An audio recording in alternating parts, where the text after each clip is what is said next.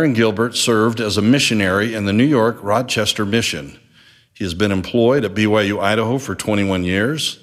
Before he was hired for his current position, he worked as a chemistry stockroom supervisor, hazardous materials specialist, and fire protection coordinator. Byron and his wife Janine have been married for 28 years. They have two children, a son and a daughter. Byron enjoys golfing, spending time with family, and taking his camper trailer out as often as he can.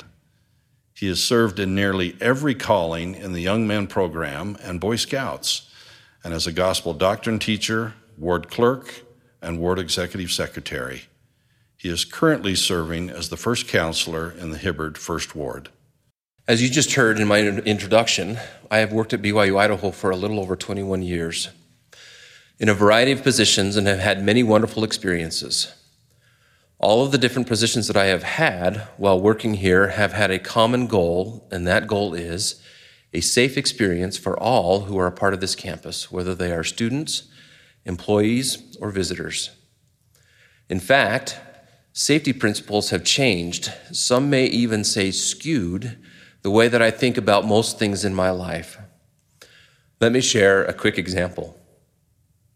Shortly after I had started working in the safety office, Janine and I were attending a concert in the Hart Building, and I was truly enjoying the experience. But during a break in the performance, my mind started to wander a little bit about what would happen if we needed to evacuate this performance. So, after looking around to find the nearest exit, which is often not the same one you came in, by the way, I turned to Janine and proceeded to explain to her that if we have to evacuate, we will use that exit door right over there. And if someone becomes unresponsive, I want you to go down these stairs right here and call 911 and grab the AED that is right above the phone. I hadn't even had a chance to tell her about my whole plan when she looked back at me with a confused look on her face and asked, What are you talking about? I quickly, realized that having a plan is a good idea, but immediately sharing it with someone, especially in the middle of a concert, may not be the best idea. So we went back to enjoying the rest of the concert, and sure enough, we didn't even have to use my quickly conceived emergency plan. Hopefully, all of you listened to the announcement just before devotional started today and found your nearest exit. I often think about that experience and wonder why it seemed so important to me in that moment to have an emergency plan. And I have decided that if not necessarily a normal thing to think about, having an emergency plan is always a good idea, no matter what situation I find myself in. One of the principles that I have learned in my professional life is that people tend to make poor decisions in high stress emergency situations. Conversely, however, if people have thought through their actions and created a plan, and even better, practiced that plan many times before the emergency, then the decisions have already been made, good habits have been created, and the response is typically much quicker and more effective. Last week, Sister Jolene Mickelson said in her devotional entitled Believe in Yourself, after having just shared a difficult task that she had accomplished, quote, something to think about. How many of us have made good choices, and while repeating it over and over, they turned into something easy to do? And just the opposite, how many of us have made bad choices, while repeating it over and over, it has turned into something easy to do? We must be aware of the choices we make and how those choices can be a positive or a negative influence in our lives. End quote. I often think about this principle whenever I teach a CPR or first aid certification course. Every certification course that we teach here on campus takes about three to four hours, depending on the course, to complete. Some of that time is spent receiving instruction on CPR and first aid techniques through a video based instruction course. But the majority of the time is spent physically practicing those techniques on the CPR mannequins. The participants spend most of the course kneeling on the ground, practicing over and over again the principles that were taught in the classroom portion of the class. Then, after the techniques have been practiced enough, the student finishes the course by passing a hands on skills test, at which point they are considered certified as a CPR or first aid provider. I have determined that one of the planned goals of a CPR course is to have the participants physically practice the CPR techniques enough so that if or when they find themselves in a situation where CPR is needed, fear does not take over, but the muscle memories developed during that training class, where the techniques were practiced over and over again, can kick in. That way, the responder doesn't have to decide what to do, they are simply able to jump into action. The same can be said for all of us in our personal lives. All of us will face spiritual emergencies at different times in our lives. You probably all remember at least one time in your lives when a Sunday school teacher or a youth leader or a parent taught you that if you, had, if you have already decided that you will not indulge in any harmful things like alcohol or pornography before you go to a party, then you'll be much less likely to make in what can be a very high stress situation, a poor decision at the party when something is offered to you. Because you had already made the decision that you would not participate in that negative activity, it is much easier to rely on your mental muscle memory and decline the offer of the harmful substance. That is a great example of a specific time this principle can be used in our lives, but I feel this idea can be used daily as we are faced with decisions every day that will affect us the rest of our lives. We all must have an emergency plan developed and practiced that we can use in the war that we are fighting against Satan and his forces every single day. Towards the end of Nephi's ministry, he shared some final thoughts with his people that I think are so valuable. First, he said, Wherefore, I said unto you, feast upon the words of Christ. For behold, the words of Christ will tell you all things what ye should do. He didn't just suggest reading occasionally about the teachings of Christ, he told them and us to feast on his words. Just like in the CPR class, a feast involves two things both learning new principles, coming to the dinner table as often as we need, and then having a significant hands on experience, actually consuming or feasting on the food. Then in the next chapter, Nephi explains, But behold, for none of these can I hope except they shall be reconciled unto Christ and enter into the narrow gate and walk in the straight path which leads to life and continue in the path until the end of the day of probation. Nephi recognizes the importance of preparation before we enter through the narrow gate. And that proper preparation will help us throughout our path in, in life, all the way through the end of our journey. Have you, ever, have you ever wondered why the scriptures often talk about entering through a gate? Why is the gate even there? Another opportunity that I've had over the, the course of my employment at BYU Idaho is the chance to enter a lot of construction sites. One of the first things that happens on almost every construction site is that a barrier is put up around the project, a fence or a dust wall that keeps the general public separated from the dangers that are found inside the construction area. With each barrier comes, of course, some sort of gate or doorway where the craftsman can enter and exit the project. Then, shortly after the barrier is completed, a sign that usually looks something like this is hung right next to the gate or doorway. This sign establishes the requirement that no one should enter the construction site unless they have donned the, pers- the, the, the, proper personal protective equipment, or PPE, such as hard hats, safety glasses, brightly colored vests, and closed toed shoes. Before I understood the, the importance of PPE devices, I would be frustrated by these requirements and felt like the purpose was to simply keep me out so that I could not see what was going on inside of the construction site. I have since come to understand that the PPE requirement is not meant to act as a way to keep me out, but more as a way to help and protect those who have entered through, through the gate.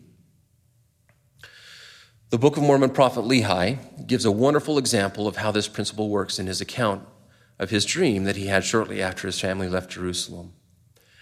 In his dream, after he and most of his family had partaken of the fruit, they turned and saw many other people start on the same path that he and his family had just traveled to get to the fruit. When he looked a little closer, he saw that there was an iron rod that ran the length of the path, and that as people started their journey, if they grabbed on and clung to the iron rod, They would not get lost in the mists of darkness that had gathered around them. He also noticed that some people would grab onto the rod at the beginning of their journey, but would let go of the rod at some point in their progression, which contributed to their getting lost and not making it to the tree of life. The rod, a spiritual form of PPE, was always available, and those who chose to cling to it or to always use that PPE device were protected and were able to reach the end of their journey. Over the years, I have seen some injuries that have occurred because someone was not wearing the proper PPE. But more often, I have seen injuries that have been avoided because the proper PPE was used. When I first started working on campus, I worked in the chemistry department as the chemistry stockroom supervisor. The majority of my responsibilities involved the preparation, setup, and takedown of all the labs that were run in the chemistry department. A large part of that process was preparing the chemicals that were used in the labs as well as setting up the necessary equipment.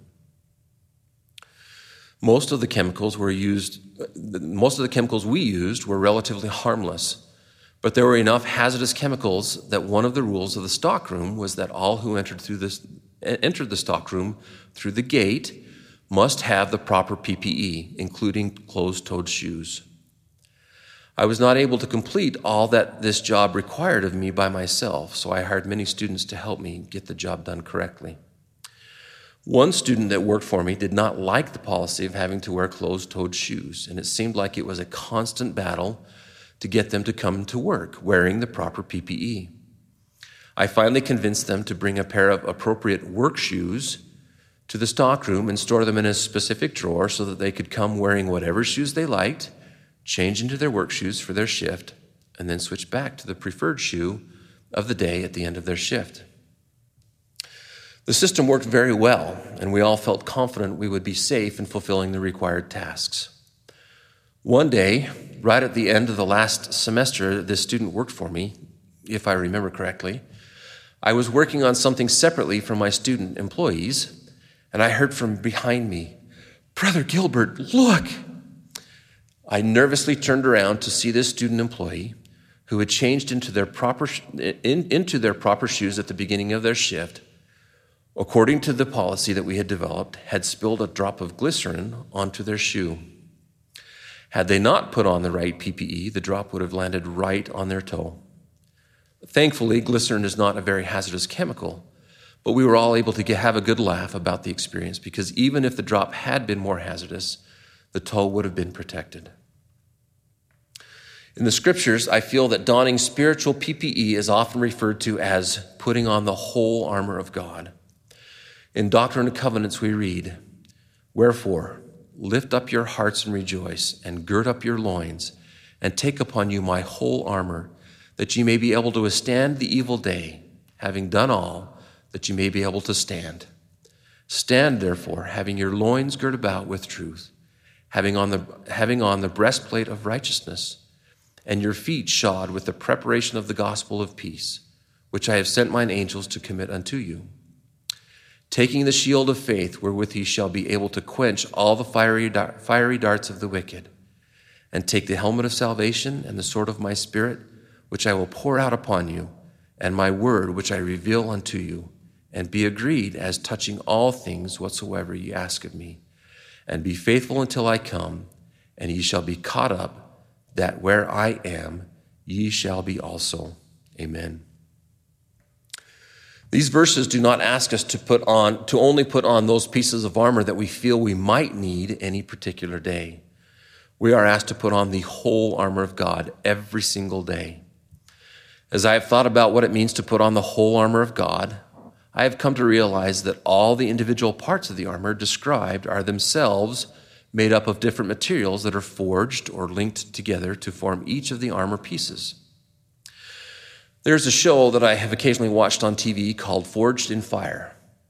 One of the things that fascinates me about the show is the ability of the participants to take smaller, seemingly unrelated materials and forge some sort of usable product out of them. We make decisions every day that will help us forge and strengthen the spiritual armor that we are putting on.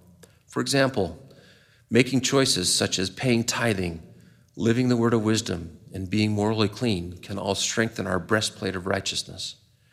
Or attending our classes and meetings, feasting on the Word of God, and striving to be the best example we can to all around us will allow our feet to be shod with the preparation of the gospel. Bearing our testimony, praying daily, and trusting our parents and leaders helps us strengthen our shield of faith, which will also strengthen our sword of His Spirit. Every individual decision that we make each day can add to and strengthen our spiritual armor.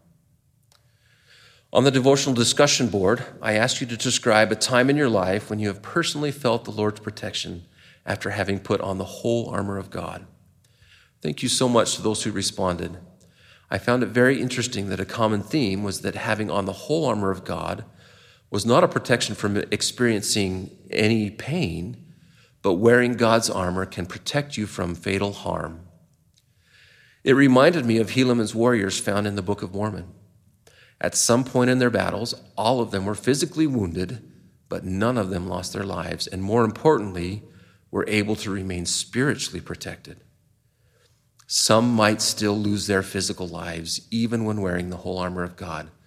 But don't forget that the Lord's plan is eternal.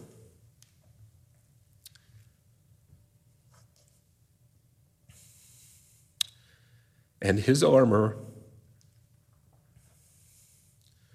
will continue to be a protection in the life to come. Thank you for reminding me that we did not come to this life to avoid experiencing any pain, but to grow and learn from the pain so that ultimately we can don our helmet of salvation. Now, as I near the end of my devotional talk, I would like to share one more lesson I have learned through my years working as a, as a safety professional. A little background. The prophet Joseph Smith shared a very valuable lesson with the early saints as a part of a revelation he received at Fayette, New York on January 2nd, 1831. The occasion was a conference of the church, and after having just predicted some future wars, he said this phrase that you have all heard probably many times in your lives. He said, But if ye are prepared, ye shall not fear. So, what does that mean? If ye are prepared, ye shall not fear. We have talked about developing, practicing spiritual emergency plans in our own lives and making sure we have the right spiritual PPE to protect us in our daily battles. Are there specific plans that we can act in our lives that will help us be better prepared? Are there pieces of spiritual armor that we have chosen not to put on each day, uh, not to put on each and every day? You are probably all aware that most of the buildings on campus have both fire alarm systems and fire sprinkler systems in them that are meant to warn the occupants of the building of impending fire dangers and to assist in the extinguishment, of any fire that might occur in the buildings.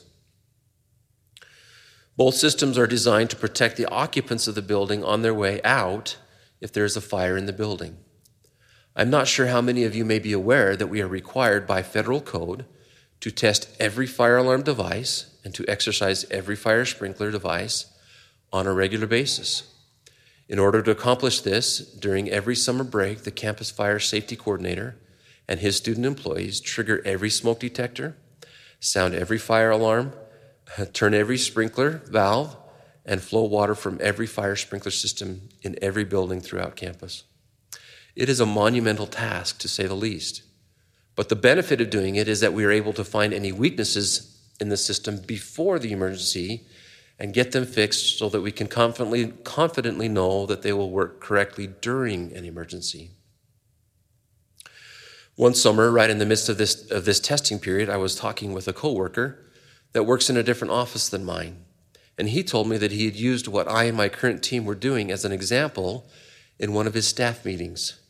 Curious, I asked, I asked how what I was doing applied to anything that he was working on with his team, and he explained that he told his team that he wanted the same peace of mind of, of knowing that before the emergency, the systems they were using would work effectively during the emergency because they'd already tested them and knew they worked correctly. Brothers and sisters, I ask all of you have you, first of all, developed your own spiritual plan? And then, if you have, what are you doing to test your plan regularly in non emergency times so that you can confidently move forward and not fear the impending spiritual emergencies that you, that you will all face? Do you polish and don every piece of your spiritual armor of God every single day? I promise you that there is peace of mind to be found even this very day if you do these things on a daily basis. I have felt this protection in my life and continue to seek for it for future spiritual emergencies that will inevitably come, continue to come up throughout my life. And I say these things in the name of Jesus Christ. Amen.